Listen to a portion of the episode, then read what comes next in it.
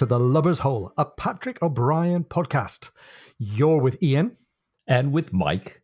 And together we are rereading our favourite novels, the Aubrey Maturin series of Patrick O'Brian. Mike, it's a whole new book this week. Remind us where we were up to and tell us about the first chapter of this book that we're reaching down this week. Oh, delighted to, Ian. Thanks so much. We had just finished The True Love slash Clarissa Oakes and in that last half of the last chapter, Jack and the Surprises decimated Kalahua's army and the French mercenaries. Now, our heroes managed not to eat the conquered leaders at the mm. celebration banquet, and later that night, Queen Puolani joined Jack in his bed. The next day, Stephen watched Clarissa disappear on the True Love as the surprise flew after the Franklin. We sadly closed the cover on that one and happily pulled down the wine dark sea off the shelf. And this time in chapter one, the chase of the Franklin continues, pitting Jack Aubrey against a very resourceful Yankee sailing master and Mother Nature herself. We meet some new characters on board, attend a gunroom dinner, and remember to keep one hand for the ship and the other for ourselves. Yeah, happy times. And Mike, can we just chat about the title for a second here? Because I, yeah. I, I, I love this title. This is such a quintessentially O'Brieny title. We, we had a little bit of a debate in the Clarissa Oakes True Love thing about whether O'Brian r- really liked either of those, and it looked like it's fair to say that he had a new deal with an American publisher, right. which is why maybe they had some leverage over him to say, "You trust us as we launch your books into the American market, and we're going to rename this book." Hence the True Love. And it seems to me that this is O'Brian kind of kicking back here because the Wine Dark Sea is an allusion itself, an allusion to a piece of literature that is right in O'Brian's happy place. Um, this is an epithet taken from Homer. So even before we get into the opening chapter, which which includes a lot of the actual, real, physical, empirical, real world wine darkness of the sea, we're already thinking, ah, this is Homer. Now, Wine Dark Sea is a traditional English translation of Oinops Pontos. I've no idea if I'm saying it right. The first word meaning wine and the second word meaning eye. And it was one of these epithets, a repeated phrase that Homer would use to help you memorize his poetry. A literal translation is wine faced sea. Uh, comes up in the Iliad, comes up in the Odyssey. He uses this terminology to describe seas that are dark and stormy and rough.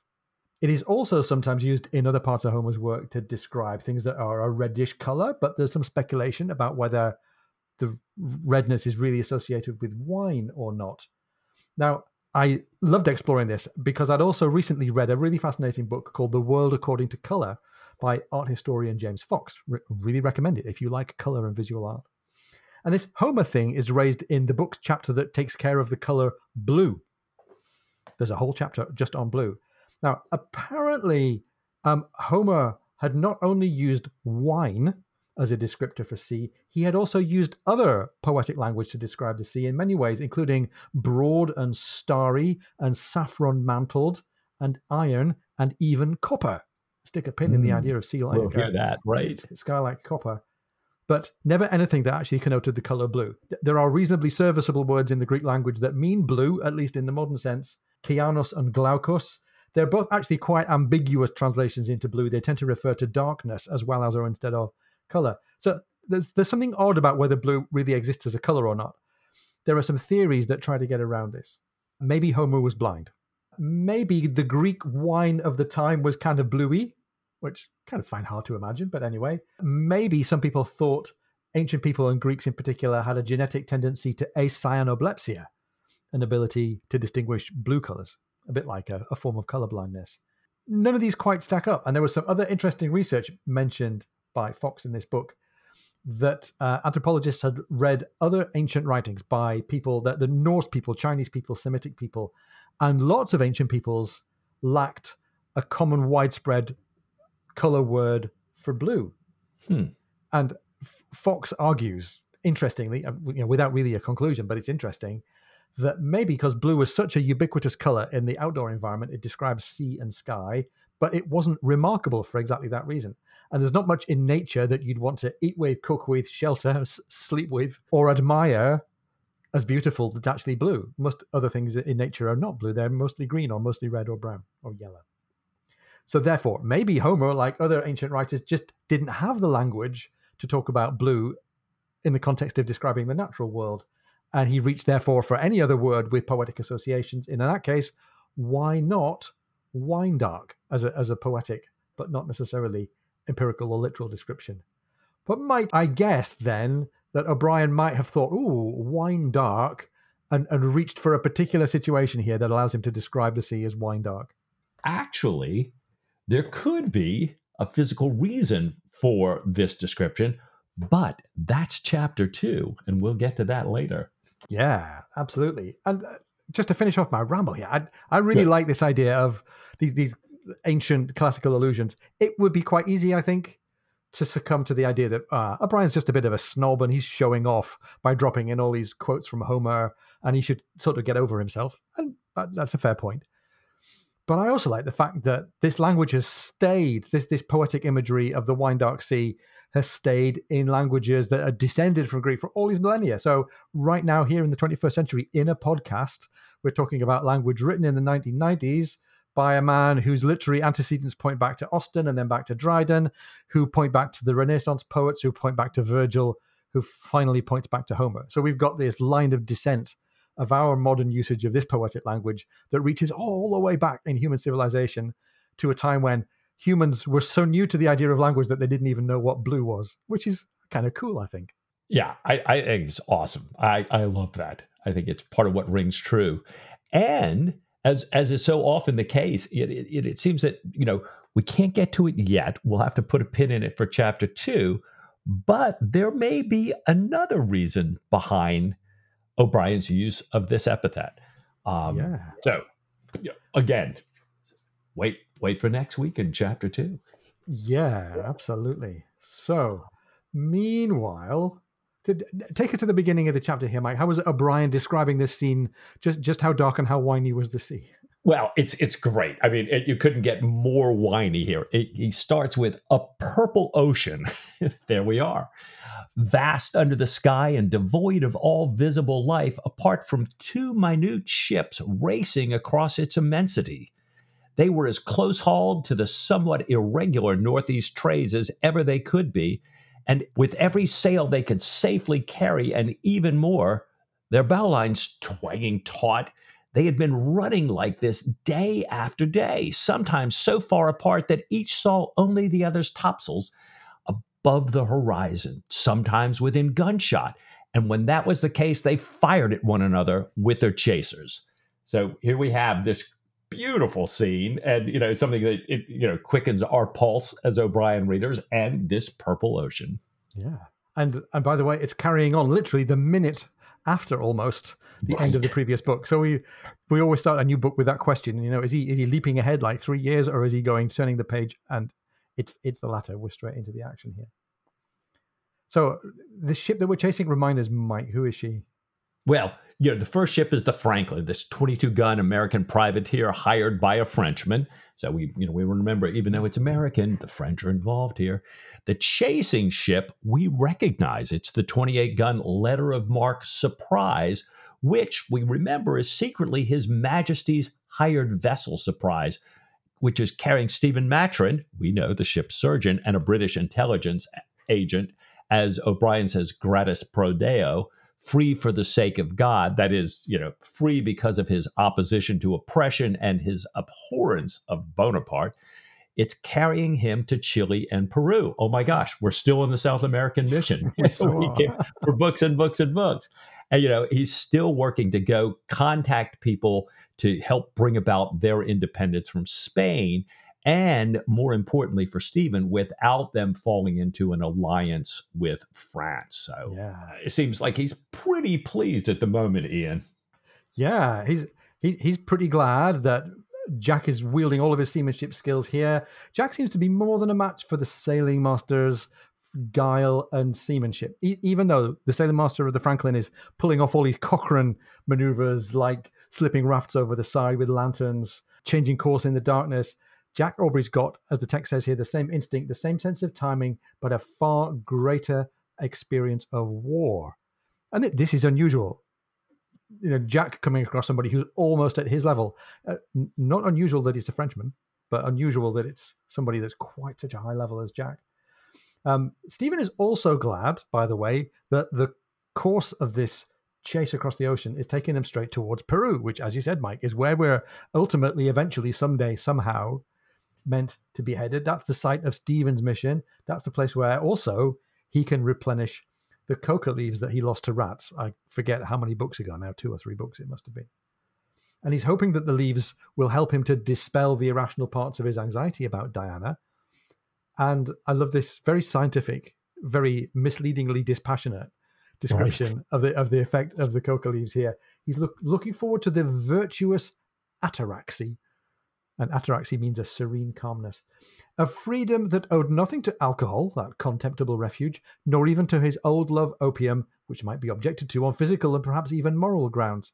And Stephen deluding himself, God bless him, despite what he saw with the experience of the rats, despite his own withdrawal, he's building up the story in his head that goes, yeah, what I, what I really need now is some cocaine. So uh, that's a testament to his ability to kid himself along, and probably also, Mike, a testament to just how much he's worried about Diana and their daughter. Yeah. Oh, it's a great point, Ian. Well, Stephen goes on talking to Martin, and, and here we get again the book's title phrase, if you will. It's a great satisfaction to see the ocean a color so near that of certain kinds of new wine as it comes gushing from the press. And as we say, stick a pin in that. the, yeah. this, this color, the color art on the cover of the book. Uh, you'll remember back in our conversation with Geoff Hunt, we you know we talked about how O'Brian was very specific about this. Geoff talked about that. Well, they're talking Martin and Stephen in the beakhead in and by the the seaman's privy, um, trying to keep out of the way of the hands who are trimming the sails, and more importantly, trying to keep out of the way of the gunners firing the two bow chasers you know, and and those guns being captained by Jack Aubrey and Tom Pullings. Mm. They're firing for the Franklin's topsail yards in an attempt to stop the Franklin, their hoped for prize, without battering her hull. You know, they're trying not to do her any damage, yeah. but they they want to slow her down and stop her. Stephen says the captain does not like the current combination of the wine dark sea and the unusually broad swell. And here we're starting to get you know kind of one of the first notes of this, as you said, Ian, how Homer used this epithet. Mm. And again, it, it's very visual and very poetic. And uh, maybe he's working hard here. The last novel was all about drama and psychology and people and sex, as Rachel said. Now we're in color and the seascape and drama from nature rather than from humans. So the, the humans are still exerting their pull on the scene though, because the bow chasers fire and we see the results. Um, Stephen sees a hole appear in the Franklin's topsail and a jet of water shooting from her lee scuppers. And uh, alumni of Desolation Island know what this means, right? Um, Stephen explains to Nathaniel Martin that this means that they're pumping their fresh water, their drinking water, over the side to lighten the ship. He expects to see their guns going overboard next and the boats.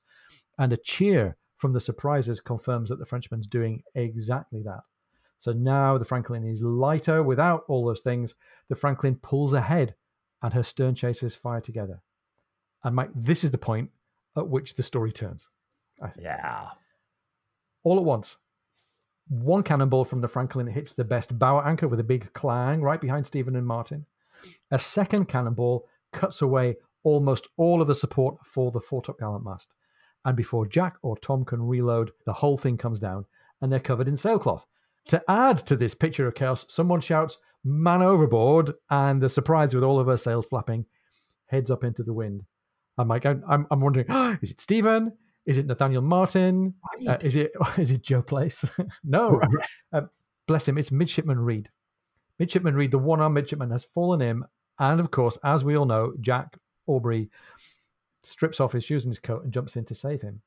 Poor old Reade, luckily, has his one arm hooked into the bars of a floating hen coop.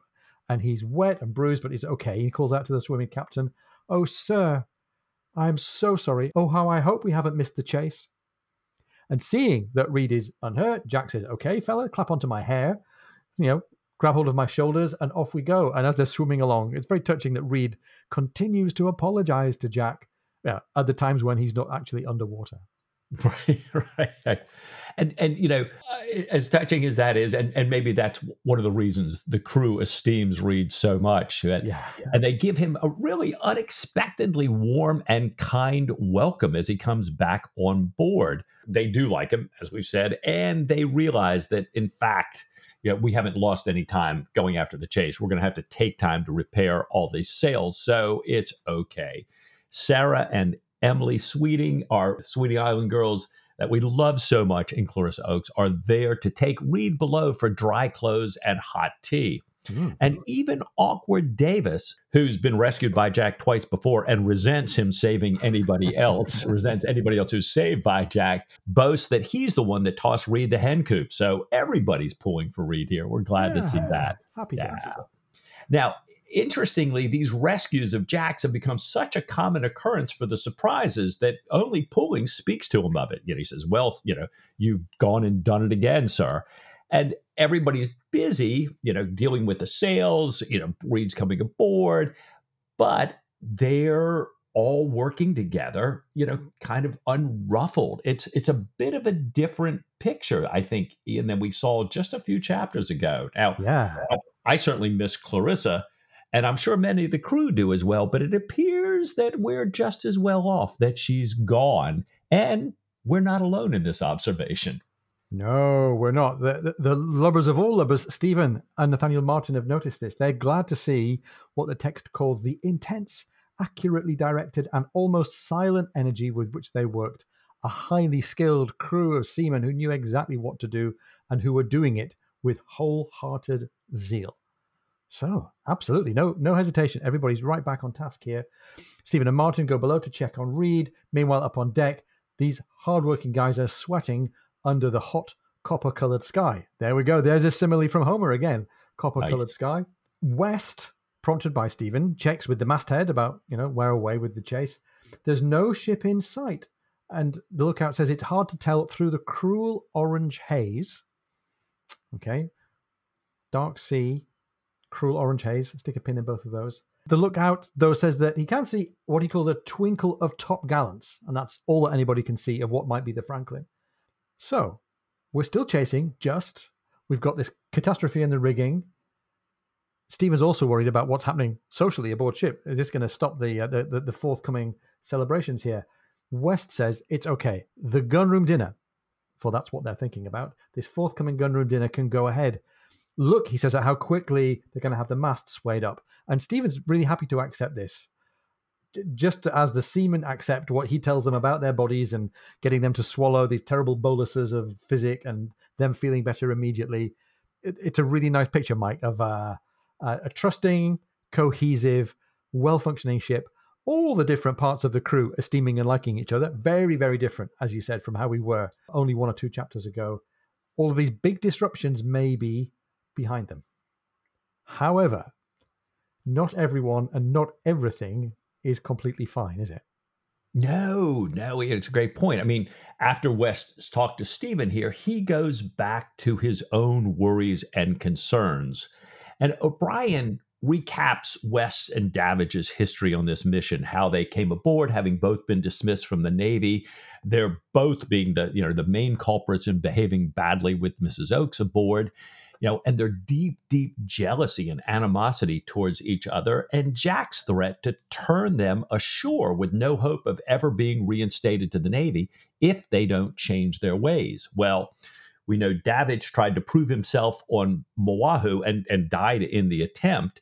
And Oakes and Clarissa have now left the True Love and West is concerned. He doesn't know if his zeal in getting the carronades up the, you know, the mountain in Moahu and his small part in the battle has earned him the captain's forgiveness, or if indeed he's going to be turned ashore in Peru. He does know that the Franklin is a rich prize in which he'll share, even if he does get turned ashore.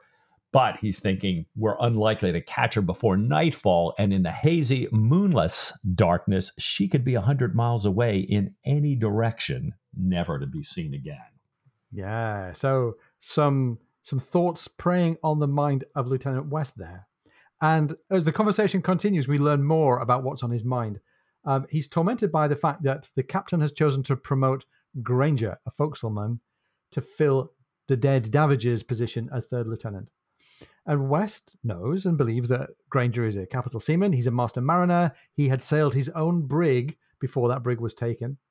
But West doesn't get along with him, doesn't like him, and doesn't want to be shut up in the gunroom again with a man whom he detests.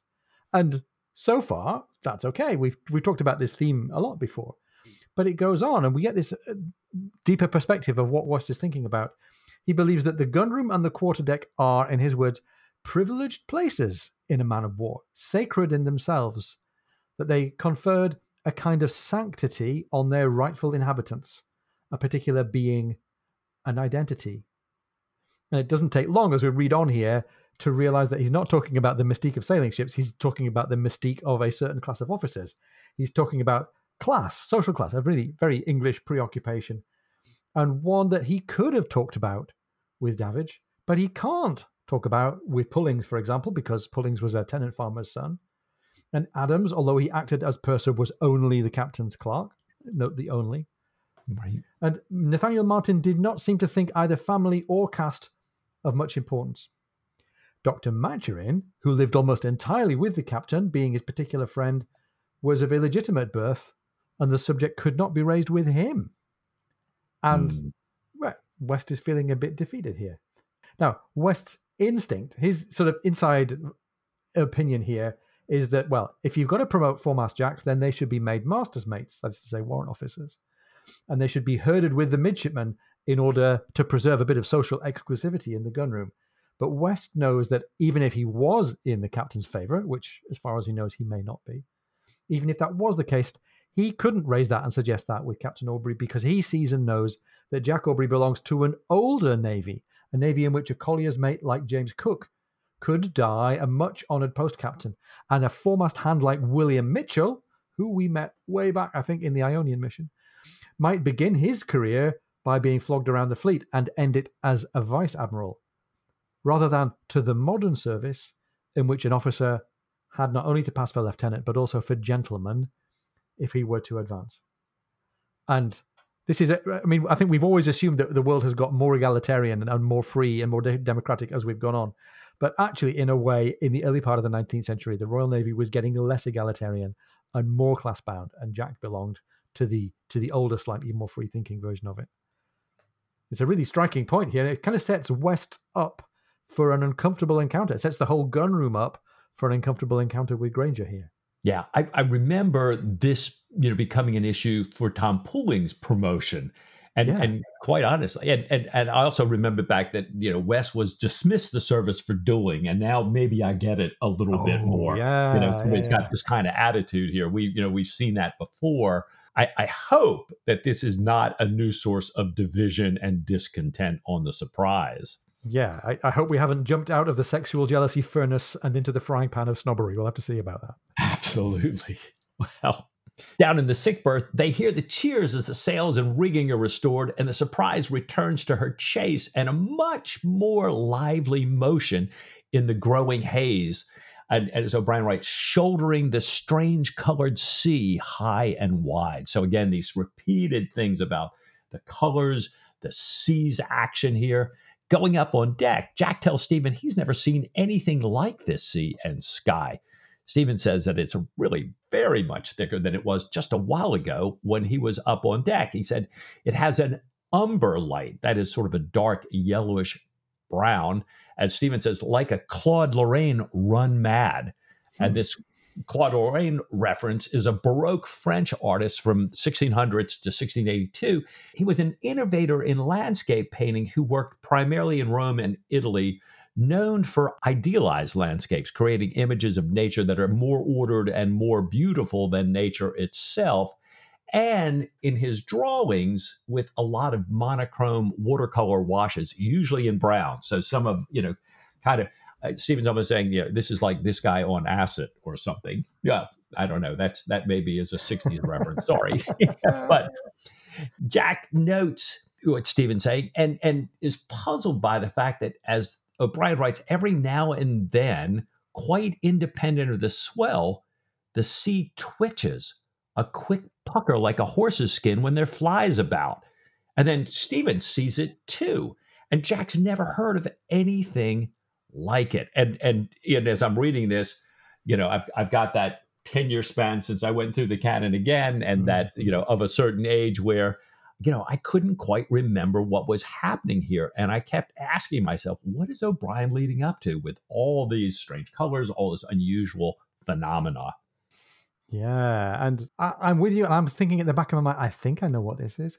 I think I know what this is, but I really don't know. And it's a very, very mysterious, it's very unsettling. I think we're meant to feel right as we read it, just as unsettled as Stephen and Jack and the uh, surprises were when this was all going on around them. Yeah, this is not Jack going, "Oh, good, we're in for a blow. Can't wait." This is no, no, no, no. Not yeah. at all. Yeah, exactly. So uh, th- there is enough time, nonetheless, for the regular life of the ship to go on. So Jack asks Stephen to come read over his draft of the official letter describing the action at Moahu. He says he should strike things out, add some stylish expressions, and Stephen wonders aloud why Jack is in such a hurry all of a sudden to get this done. Whitehall, he says, is half a world away. And Jack says, Well, we might bump into a homebound whaler any day. We're in those kind of waters. And that whaler could carry the mail for us. And Stephen says, Well, in that case, I'll look at your dispatch right after dinner. And by the way, I'm going to go write to Diana too.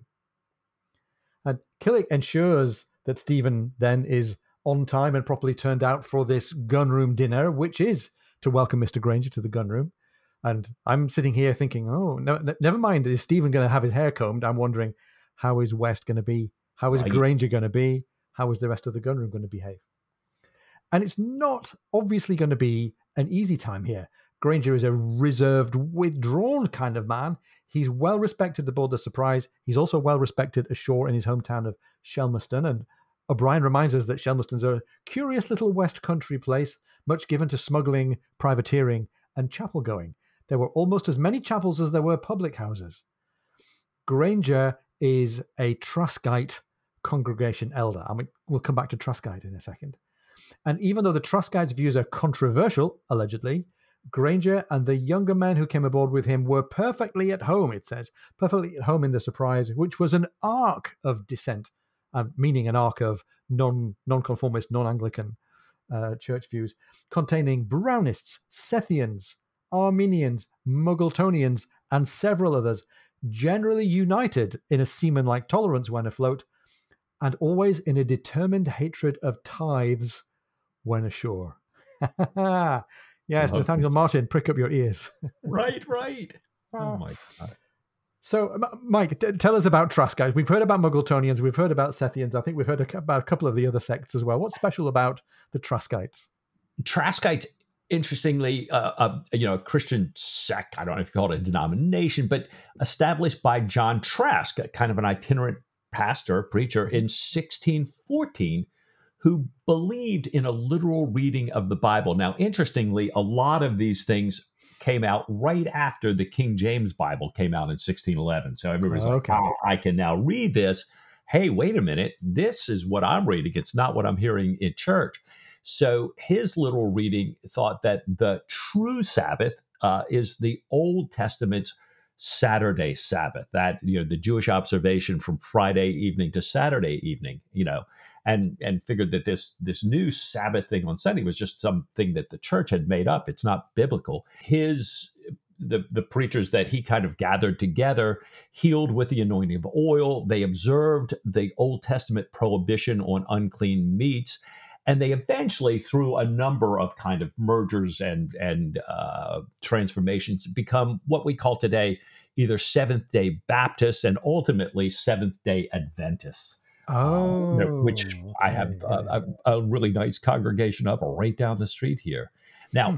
interestingly, having run afoul of the Anglican Orthodoxy, Trask is imprisoned by the Anglicans, told to you know that uh, know, he needs to renounce his ways. And while he's in prison, he continues to read, and then he denounces Easter as another man made blasphemy, like their Sunday Sabbath. And he adopts the Passover and the days of unleavened bread. So what we're hearing is, you know, Trask, I don't know if he's reading front to back, is mm-hmm. increasingly kind of stuck in some Old Testament things. And as a result of that, he's tagged with Judaizing. You know, he's ah, he's you know, this is too much Jewish. He's whipped.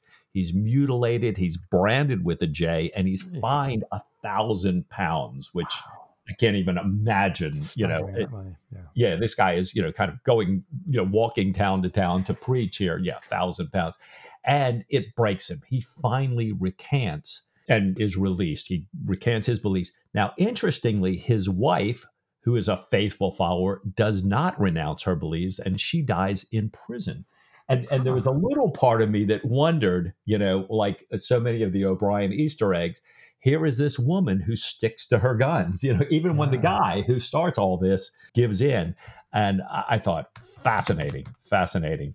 So he's in a, a, vulnerable position. This fellow Granger, he's he's not a young person. He's not inexperienced, but he's potentially the victim of a bit of prejudice. He, he must have had a tough time at Queen Puolani's feast if uh, he doesn't like. Oh, right, right, right. Good point. ah. And I'm not sure how this is all going to work out, and I'm paying close attention as we get into the next paragraphs here. Stephen is thinking along the same lines. He admires Granger and he knows how, it says here, such a man, dignified and assured in his own circle, could suffer when he was removed from it. And therefore, Stephen wants to be there to welcome him. He knows, Stephen knows that is, knows that Pullings and Adams would probably tend to be kind, but more than kindness is going to be needed for a man in this position that Granger's in.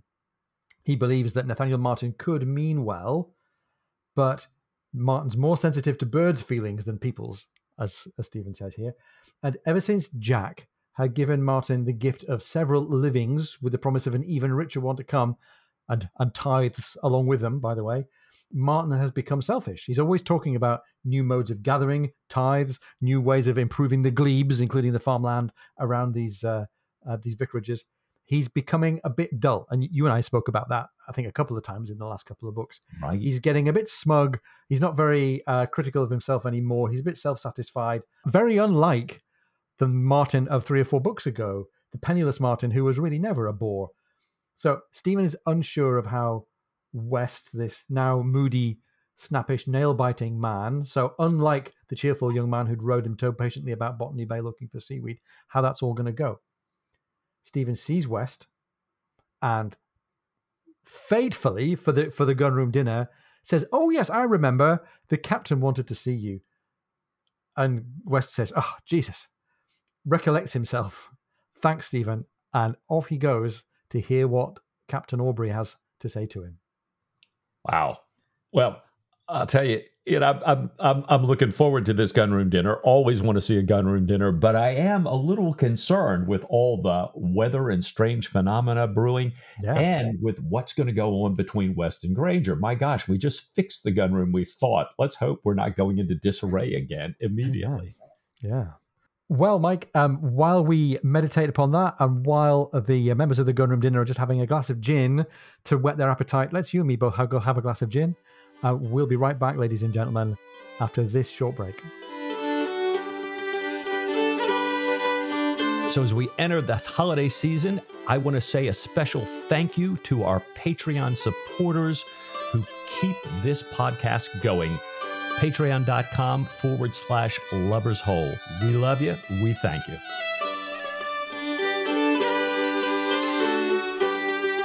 Welcome back. So as we rejoin, Jack is inviting West into the cabin and says that he, he, you know, actually meant to speak to him sooner than this and tells him how thoroughly satisfied he is with West's conduct at Moahu. He tells West that he mentioned him in his official letter and adds, and, and, and O'Brian writes, and I believe if only you had contrived to be wounded, you might have been fairly confident of reinstatement.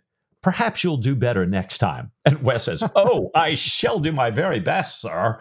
Arms, legs, anything. And may I say how infinitely I am obliged to you for mentioning me, sir. And so I, I, I, love, you know, okay, here's potentially a big turn in West. And I love this comedic interlude by O'Brian. Oh, oh, right. You know, I can kind of, you know, I'm, I'm thinking about Downton Abbey and the guy sitting in the foxhole. I, let me shoot myself through the hand. Yeah, now I'm all good. And I, I love the fact I can't quite tell whether Jack is having a bit of nudge nudge sort of camaraderie. Uh, is this, is this a jokey turn? In which case, I'm sure West is going right over his head, or is it him going, "Oh yeah, yeah, you should make sure you get shot in the leg next time." Oh yeah, right. Sure. both are possible. I think. Well, this turns out to have been the thing that sets the seal on the gunroom dinner. Thank the Lord. Granger is welcomed. He's welcome to the gunroom. He's toasted. In reply to the toast, he extends what he describes as his dear love to all these gentlemen. Steady. He's dressed well. He's dressed in what we learn is a good blue coat, borrowed from his cousin the carpenter, looking pale under his tan. And Mike, now now we learn just how it looks here. Tanned, grim, and dangerous. So there's this Mm. contrast still between the the outward flow of talk and the nice new coat, and really how Granger's feeling, like he's on edge, ready to take offense at something.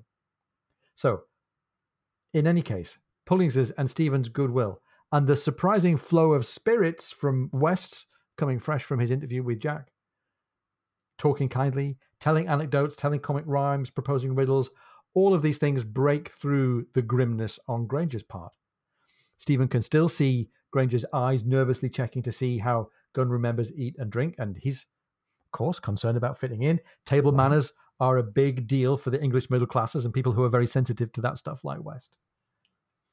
But it goes well, and they break into song. Granger joins in with Farewell and Adieu to You, Spanish Ladies. He proposes his own song, and Mike, I'm sure it's no accident the choice and the title of this song here. As I walked out one midsummer's morning for to view the fields and the flowers so gay. That sounds like it might have come from someplace deliberately chosen by O'Brian. What do you think? Yeah, it, it, it's fascinating because if you look at this, it's it's a song is called a Midsummer Carol, um, and there are a number of different kind of versions of it, slight variations. They all begin with this line. It has some beautiful verses about nature, about love. Seems to be kind of around what used to be an ancient Valentine's Day, and in this though, as we get to some of the versions, it's ultimately about a man whose love rejects him. Her parents really slight him because of the rough, rugged garments he wears, rather than these beautiful flowers that in the poem he's asking, in the song, he's asking his love to dress him in. I wondered, is this a possible sign, uh, again, of trouble brewing, giving Wes earlier feelings, giving Stevens concerned about the gun room, and given as you pointed out, Ian, O'Brian's description of Granger underneath this good blue coat, this, you know, grim and dangerous man. Very good. So we're, we're not allowed to completely forget all of the interpersonal divisions and rivalries from the previous book. It's very smart, yeah, to keep us guessing and wondering how it's all going to go here. Well, later we get back into a conversation between um, Stephen and Jack. Stephen says that the dinner had gone off as well as he could have hoped. He notices West's own social gifts that Stephen had never seen before, and Jack in turn notices that Stephen's looking a little worn, and Stephen attributes this partly to the unappealing appearance of the ocean, and a remark that he heard from Bonden, where Bonden was expressing the hope, the casual hope, that we'll all still be here come Sunday.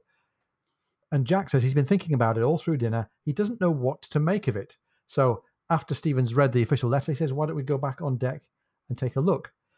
Stephen reads through this draft. He ignores all of this background commentary and self criticism from Jack and reads out, by way of, by the way, excellent exposition for new readers to the canon. You just read through Jack's dispatch here and you get caught right up, reminding readers of the Moahu mission, of Clarissa Oakes ending the chase with the Franklin, and Jack's hope that, in spite of her excellent sailing qualities, the Franklin might soon be captured. Again, beautiful bit of exposition. Stephen scribbles his own few suggestions in the margins and says now he understands, having read the dispatch here, why West was so happy. And Jack says, Well, maybe I laid it on a little bit heavy because I'm so sorry about the death of Davidge. Yeah. But having put their dispatch to bed, so to speak, they head up on deck to see what's to be seen in the seascape. And, and we come right back to O'Brian not missing a beat in terms of uh, O'Brian writes, it was indeed a lurid and portentous sight, the sky quite hidden in the diffuse glow, now more orange than umber, showed an irregular turbulency flecked as far as the eye could see, which was not much above three miles, with Mhm. broken water that should have been white and that in fact had taken on an unpleasant acid greenish tinge. You know, and I'm thinking lurid, you know, portentous, you know, vivid colors, a sign or a warning that something especially momentous or calamitous is about to happen here. So I'm I'm starting to get that. Okay, I'm gripping gripping the armchair uh, a little more tightly as I'm reading here. Um, now, Jack says it reminds him of a typhoon that almost did them in, but he keeps looking at the glass, the barometer, and it's perfectly steady. It's not moving. So it doesn't make any sense. It's like if it was that, you know, you'd see the barometer moving. Jack decides, you know what, just for good measure, I'm going to strike the top gallant mast, even though, you know, the crew had worked so hard just a short while ago to put them all up. But the crew doesn't complain because they're all watching the sea and sky as well. They're just as concerned. And then Jack asks Stephen if he should take him through an experience he had about not getting them down early enough. And Stephen said, Oh, you know, I'd, I'd love that of all things. and Well, it's great. We're on deck. I can point out each of the ropes and, you know, everything involved. And Stephen tries to follow and respond appropriately, you know, with the ropes and the spars and everything, but it's one of those little comic interludes, as, you know, between Jack and Stephen. But the moral of the story is that Jack's delay a long time ago, the one he had been involved in, resulted in a series of small catastrophes with the ship broaching and all of them barely surviving what he called the huge green seas coming aft. So again, mm. just a little bit more of that portent of, you know, this this could may not go well. Yeah, and it's I'm even getting the sense that the the not going well part is not going to be saved until later chapters, ladies and gents. I think that there's something coming in the near future here. Anyhow, as they're debating the measures that Jack is now taking, uh, Stephen turns to Jack and says, "Don't you fear losing the prize now that we're striking top gallant masts down, now that we're reducing sail. And Jack says he'd never say something as unlucky as, oh no, she is ours. But nonetheless, he goes on to say that in other words. uh, he notes that she had pumped her water over the side and was going faster. Stephen adds that after he'd liberated Martin from the uh, the seat of ease wreckage and with this lovely funny fling that Martin's so squeamish about excrement. At that time, Stephen had looked up and seen the prize flying with a supernatural velocity. And Jack concedes that she is fast, but she still can't make it across the Pacific with so little water, so they're going to have to double back to Moahu. Ah. So this is why Jack has not been wailing and gnashing his teeth. He knows them having thrown their water away means he can predict with even more certainty where they're going to go next. He believes that the Franklin will try to slip past them in the moonless graveyard watch, expecting the surprise to continue flying eastward. And with another twist of Jack's excellent sort of seamanship and insight here, he says that if I lie to in a while and keep a sharp lookout, she'll be in sight to the south by the break of day. So Jack plans to take the ship far south first to make up for the chaser's leeway, which he's been measuring very carefully. And Stephen says that, oh, yes, I was thinking the same thing. It's, it's nice to imagine, Mike, how uh, Stephen might have been trying to explain leeway to Nathaniel Martin at this point. That that would be so good. I, I love that. Well, Stephen suggests that perhaps contemplating Corelli rather than this apocalyptic sea, as he said, might calm their spirits. Says that he dislikes the sinister tinge on the setting sun, the tawny clouds flying in every direction, and the irregular waves and boils of water. Jack says that he's already planned to let the crew rest this evening and that in terms of playing music, he should like it of all things. Ah, oh, happy times. They're heading down the irregular waves, and these wave pitch Stephen now headlong down the companion ladder. Not the first time this has happened, and in the past, this has caused some pretty grave situations here for Stephen. But Mr. Granger, yeah, him, catches him like a sack of dried peas and sets him down. So thank you, Mr. Granger, for being there to save one of our heroes from injury. Stephen's still winded by the catch, and he can barely gasp out his thanks. And this is all a sign of just how violently the ship is moving. And I, I love the description of their evening with the, with the music here. Stephen and Jack are in the cabin. Stephen's chair had to be fastened with two ring bolts to keep him safe. And by the way, I don't know why Jack doesn't need a ring bolted chair as well, because I bet he's not standing up to play his fiddle for very long. Anyhow, uh, they're playing their rough seagoing instruments rather than the fine ones that they have at home. And we get a little clue here. Uh, uh I'm going to say even a little bit of musical uh, retroactive continuity because we learn that at this point, Stephen has a Geronimo Amati cello and Jack has a Guarnerius for a violin. And this is, uh, piqued my interest a little bit. It's been a long time since we heard about their violins. And I had to look all the way back to find out which one of them had which instrument. We've never heard about uh, Stephen having a particularly fine maker's cello before, but we have heard about Jack and his violin all the way back in Post Captain ashore in London. Jack was headed to a violin maker's in Bond Street to try out a new violin. And we don't know exactly what it was, but we do know that Stephen said, You have earned an Amati for every minute that you spent on the foredeck. So Jack was considering an Amati, it said in Post Captain. A book further on in HMS Surprise, in the code phrase that's given by Joan Maragall, the Catalan spy, to warn Jack that Stephen's been taken by the French, we get these three code words Mapes, Sophia, and Guarnerius. And that is explained as relating to the fact that Jack had almost bought a Guarnerius, a violin by Guarneri. So, well, even though we never found out exactly what became of the purchase, that's where we were at this point. And now, the Guarneri family and the Amati families were really, really famous, really, really pioneering uh, luthiers back in the 16th and 17th and early 18th centuries. The Guarneri family were rivals of Antonio Stradivari, the world famous name that everybody knows. And the grandson of the Guarneri family, Guarneri del Gesù, as he was called, made some of the greatest, some of the really, really, you know, towering examples of violin making of all time, right up there with the Strads. So if Jack had a Guarneri del Gesù, in fact, if he had almost any Guarnerius, he'd have an instrument that, in today's money at least, is worth a king's ransom. The Amati family is an even earlier antecedent, really, in terms of violin making. Um, the older Guarneris, and by the way, also Stradivari, were apprentices with Niccolo Amati, the father of the family. Oh, wow. Niccolo's son Geronimo, which is a great name, Geronimo Amati, the one that we're talking about here, um, was making violins in the late 16th century. And Geronimo's son Niccolo the, the, the younger was probably in the end the most eminent of the Amatis, and lots of Amati violins and cellos that are around today uh, are probably from that uh, Nic- Niccolo the younger. So really nice job by Patrick O'Brian picking out not not just an obvious name, but an interesting sort of in between name, Geronimo Amati. I can't find very many references in modern auction listings or writings about violins. Uh, I can't find many references to a cello by Geronimo Amati. Um, he was making instruments in the late 16th century when cellos were actually kind of new technology. So, not impossible for him to have made cellos, and probably his dad made at least one very famous one. But violas da gamba and bass viols were more his style. But ah, very nice work. And both of them likely to be eye wateringly valuable in 2022 if they were still around. Nice. Nice. Well, on their on their seagoing instruments, they dash away on this piece that they've played so often and for so long. But O'Brian writes, they always found something fresh, some half forgotten turn of phrase, or of particular felicity. They also added new pieces of their own, small improvisations or repetitions, each player in turn. They might have pleased Corelli's ghost as showing what power the music still possessed for a later generation.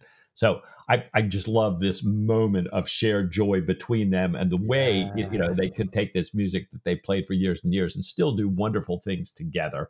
And it seems to me kind of an embodiment of their two such different individuals and you know their friendship, the improvisation that works.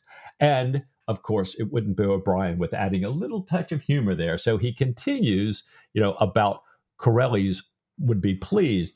And uh, O'Brian continues writing, they certainly did not please preserve Killick, the captain's oh, no. steward. Yow, yow, yow, he said to his mate on hearing the familiar sounds. They're at it again. I have a mind to put ratsbane in their toasted cheese. Oh, thank you, Patrick O'Brian. Well, the, the, the, capers that the ship has been cutting are, are, still part of the scene here. And even Jack now, a, a merman, if ever there was one, says O'Brian, even Jack is having problems and having to wedge himself in. As they're done playing, he goes on deck, of course, having partaken of the traditional toasted cheese without the ratsbane. He gets up on deck to take in the courses, to take in the biggest of the sails, and to lie to, to let the leeway do the rest in time for dawn. Back below in the cabin, he tells Stephen how strange it is on deck. It's black, not even the smell of a star. Very important that he uses the word smell there because we'll come back to smells later. Not even the smell of a star, and strong cross seas flowing in three different directions at once, but still the barometer hasn't moved. They go back to Corelli, they go back to play that Andante again, and this time, never mind the chair being lashed down, Stephen is lashed into the chair. At the end, Jack is in the midst of pouring them port when the ship pitches, and it is as if it had fallen into a hole.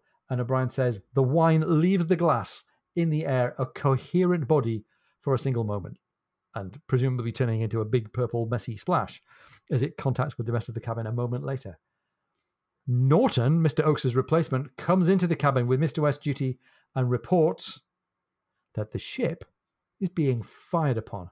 Oh my gosh, this wasn't what we were expecting here, Mike. Right. What?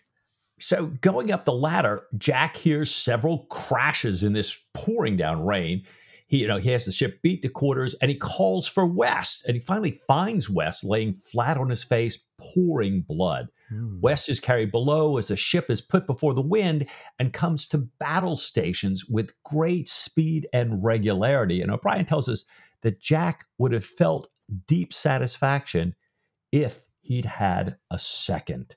Stephen sees West down below, and he's got a severely depressed fracture on both sides of the crown of his head, is in a deep coma. And other injured patients are being brought down with all kinds of fractures and gashes. The larboard midship lookout says that you know, and he's injured now, but he's telling them that he saw this sudden spurt of red to windward and a glow under the cloud and he was hailing the quarterdeck when he heard something like stones or even grape shot hitting the topsail. And then there was a great crash and he was down. And when he was laying on the deck, he saw this red spurt twice more. And he says it's not like a gun, but more lasting and crimson. And he's guessing, you know, maybe a battery or a ragged salvo. Wow and they're starting to scratch their heads there. And the perspicacious reader will be beginning to put two and two together, I think, about what's going on. But uh, for now, they're all really frightened and really not sure what's happening. Sarah is helping Stephen and tells him that her sister Emily is frightened. Stephen, meanwhile, is worried about the surgical instruments and the probes. How can he keep all of his stuff together and use it accurately and carefully with the ship moving so wildly? The lantern swings wildly with no rhythm, and Stephen can barely keep his footing. Turns out that doing surgery is almost as difficult as playing the cello in a storm. Right. They work right through the night. Stephen's listening to the injured as they come in, talking about bomb vessels and mortars. Stephen wishes that he had his coca leaves to overcome the lack of sleep and also to steady his hand. He performs an amputation on a man, saying how bad it was above. The guy says, This is the day Judas Iscariot was born, this Orkneyman. And there's more of this, more of these puzzling, lacerated wounds, these deep tears and cuts. And Mike, this seems like it's was going to be a pretty long and a pretty traumatic night for Stephen. Yeah, and, and we still really have no idea what's going on here. You know, mortars, bomb vessels, you know, where in the world did all this come from? Well, Reade comes in with the captain's compliments, reporting that the worst might soon be over. Their stars sighted ahead, and the swell there is not quite so pronounced. Stephen uh, is also taking a cup of coffee from Killick, blesses Killick, swallows half of it and gives the rest to Martin, and ask Reade if the ship has been severely pierced. Stephen notes that he's heard the pumps working and working, and that there's lots of water underfoot for him as he's operating there. Reade says that the mast and the main top have suffered, but the water is all from the ship working, opening her seams. Uh, and then, you know, he asks about some of the patients. Well, here's the summary. Mr. West, says Stephen, is still unconscious. I believe I must open his skull tomorrow. We took Wilcox's fingers off just now. He never said a word, and I think he will do well. Veal I have set back till dawn. An eye is a delicate matter, and we must have daylight. Well, sir, that will not be long now. Canopus is dipping and it should be dawn quite soon. End of chapter one. Wow.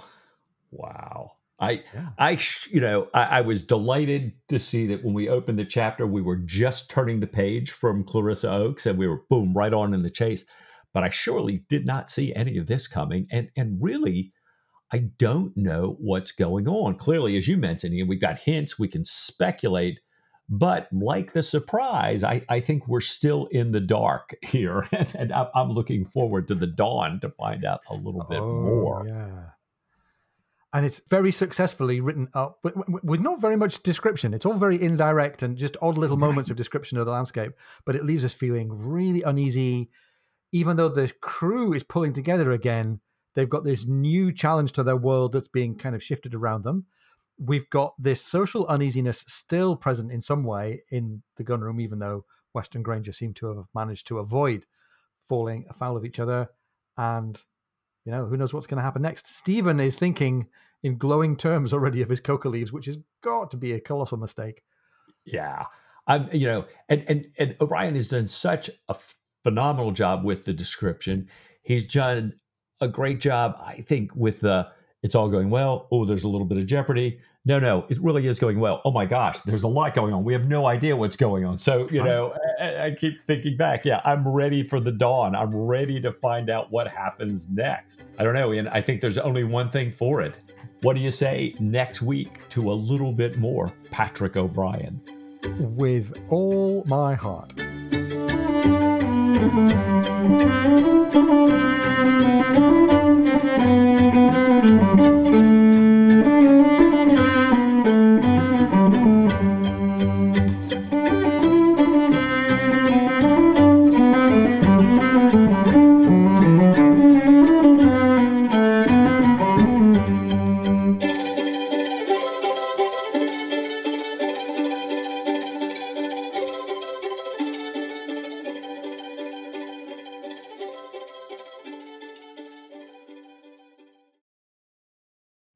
Take shank, that's what they call him. Yeah, right. Take him away, Shank, is what they call it. All right, that's enough of that.